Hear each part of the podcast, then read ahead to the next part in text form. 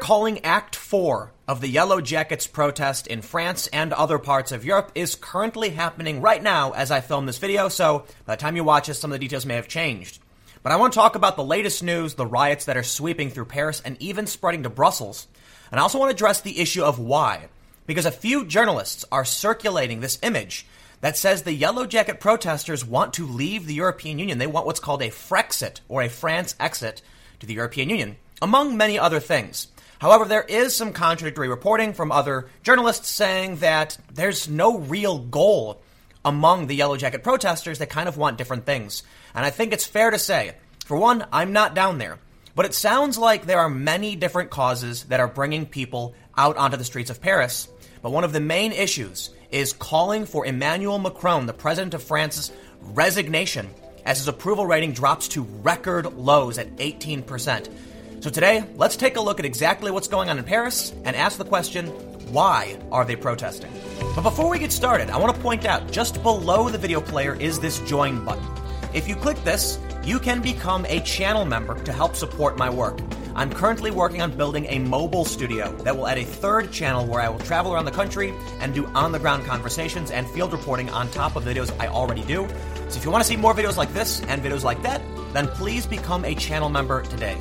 First, from the Financial Times French police turn out in force to quell protests. Authorities make mass arrests to prevent fourth week of unrest escalating into riots. They say nearly 1,000 arrests were made across the country, with the majority in Paris during the fourth straight weekend of protests by the Yellow Vests, a movement which began in response to fuel tax increases, but has quickly swollen into a campaign against Mr. Macron. More than 31,000 people came out to block roads throughout France, according to government figures, with more than 8,000 in Paris. On the first weekend of protest, more than 280,000 people had been on the streets. I want to stress that Act 1 had 280,000 people, and now it's almost 90% down with only 31,000 people. Still, it's a large group, there's a lot of rioting, there are fires, there's destruction, but it is a lot smaller. And the reason for that could just be fatigue. You know, most people don't expect to go out and protest for over a month and only the most die-hard supporters are going out to actually continue the fight against their government. Emmanuel Macron's approval rating is down to 18%, according to YouGov data. This Twitter account, Europe Elects, tracks poll aggregation and election analysis and says President Macron approval rating is at 18%. Now, there have certainly been a ton of people claiming this is far right, it's anti EU, it's pro EU. Ryan Broderick of BuzzFeed tweeted, the Yellow Jackets aren't leftists or far right. They aren't pro EU or anti EU or pro or anti climate change. They're working class people who want Macron out. And I think that might be the only real way to describe the protests because it's a large group of people and they don't really have a set list of demands. However, some journalists have been circulating an image that's been put out claiming that the Yellow Vests are making some very specific demands, some of which include leaving the European Union. The first post I saw was from a Paris correspondent for Euronews and NBC saying, the quote, official list of Yellow Vest demands was published on social media. It includes canceling the debt, Frexit, that means France leaving the European Union, leaving NATO, banning plastic bottles, and raising the minimum wage. Protesters say these will have an immediate impact in the people's lives. No kidding. Hashtag France. Now, I'm willing to give some trust to an NBC correspondent. However, I also saw the same thing reported by a man who claims to work for The Economist as a verified Twitter account stating a new, unofficial list of Yellow Vest demands. Cut taxes to 25% of GDP. That would be half of the current levels. Better public services, massive hiring of civil servants, leave the European Union and NATO default on public debt, new constitution, and less immigration. The important thing to point out about that list of demands is that both journalists put it in quote as official or unofficial because there's no real official guiding force behind this protest. I think it's fair to say that in France there's one real real issue here, and Ryan Broderick of BuzzFeed probably hit the nail on the head with the hammer. Get Macron out. That's it. Macron has failed. His approval rating is trash. It continues to slide. No one is happy with him. Left, right. We have seen reports that the far left is out in the street. We have seen reports that the far right is out on the street. But most of the people protesting are working class people, and everyone seems to be united under the idea that Emmanuel Macron has failed France. There's now rumors among many people, even the left, saying they're paving a path towards Marine Le Pen's victory in 2022 during the next election. Now, that's a bit of speculation that I can't really get into, but certainly many people believe that with the failures of Macron, many people will either become disenfranchised and just not vote, or many people will actually start moving towards right wing populism. And at least according to some data I reported on a few days ago, it looks like there is an uptick only a few points in favor of right wing populism. But as much as I can say in France, it seems to be about Emmanuel Macron's resignation. We have this report from the Associated Press. Yellow vest protesters clash in Brussels. This is a live blog, and they say, as of 1.55 p.m., Belgian police are firing tear gas and water cannons at stone throwing yellow vested protesters near the country's government offices and parliament.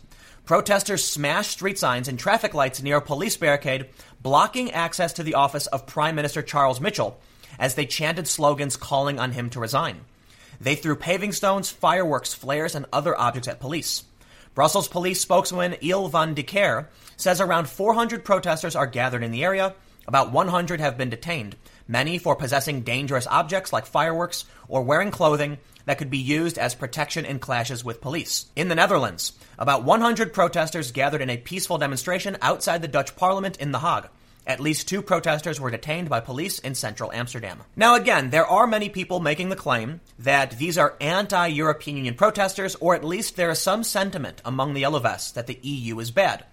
We're hearing, for the most part, that that's not a completely ubiquitous opinion. Not every single protester holds it, it's just that some might. But then we have this story from the India Times. This has also been circulating widely on Twitter. 70 arrested in Brussels during Yellow Vest protest because they tried rushing the European Parliament building, they say. Around 70 people were arrested Saturday in the Belgian capital of Brussels during copycat Yellow Vest demonstrations rocking neighboring France, police said. The area housing European institutions, including the offices of the European Commission and the European Parliament, were sealed off as a precautionary measure. Police put up barricades there, and both vehicles and pedestrians were denied access. This story is going around on Twitter as well that the, the protesters in Brussels tried rushing European Parliament, but keep in mind, a lot of the information I'm giving you, it's coming from breaking news sources, so it is subject to change and update. Make sure you fact check me and read up as much as possible.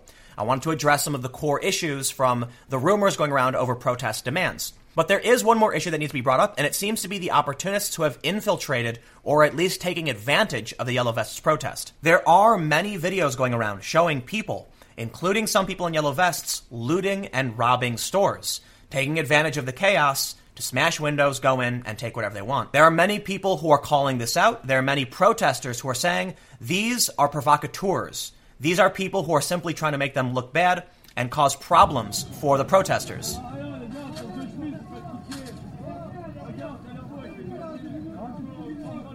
It is absolutely imperative to point out that at almost every protest event, something like this happens. And typically, we see people, depending on their political leaning, support or oppose the rioting. I have seen looting happen at many different riots and protest situations, and it is unfortunate because there are people who have something in mind that they, want, they want to protest. But there are individuals who know that in the crowd they have an opportunity to exploit the situation to steal. It happened in Ferguson, for instance. Many of the people who were looting these stores didn't care about the protest, it was just an opportunity. You will probably end up seeing People use these photos and videos to discredit the Yellow Vest protesters, and I do think that is certainly unfair. I said the same thing about Ferguson.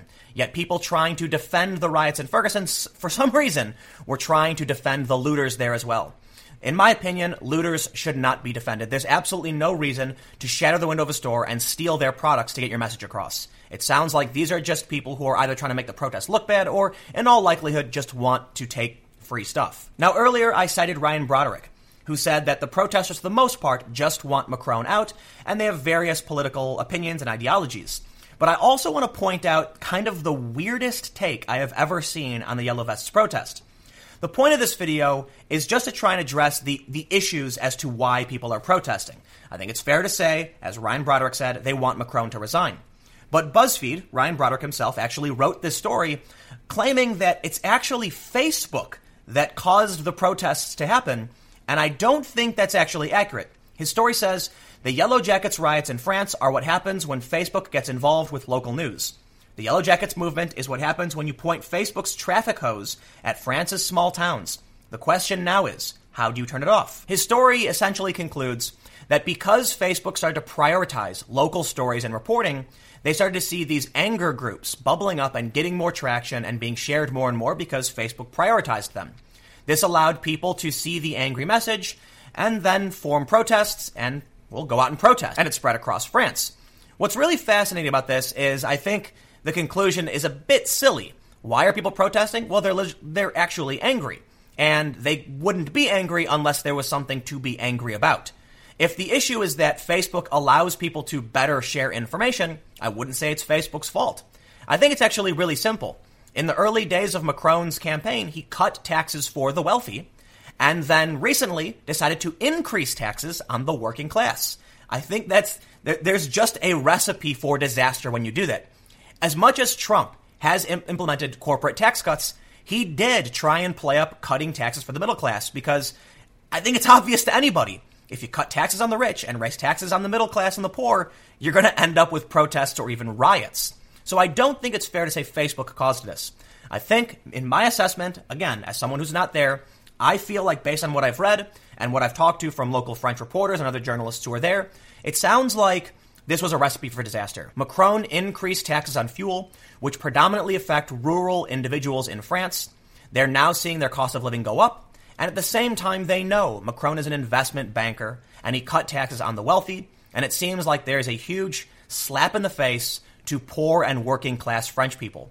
And now, Macron's approval rating is in the gutter 18%.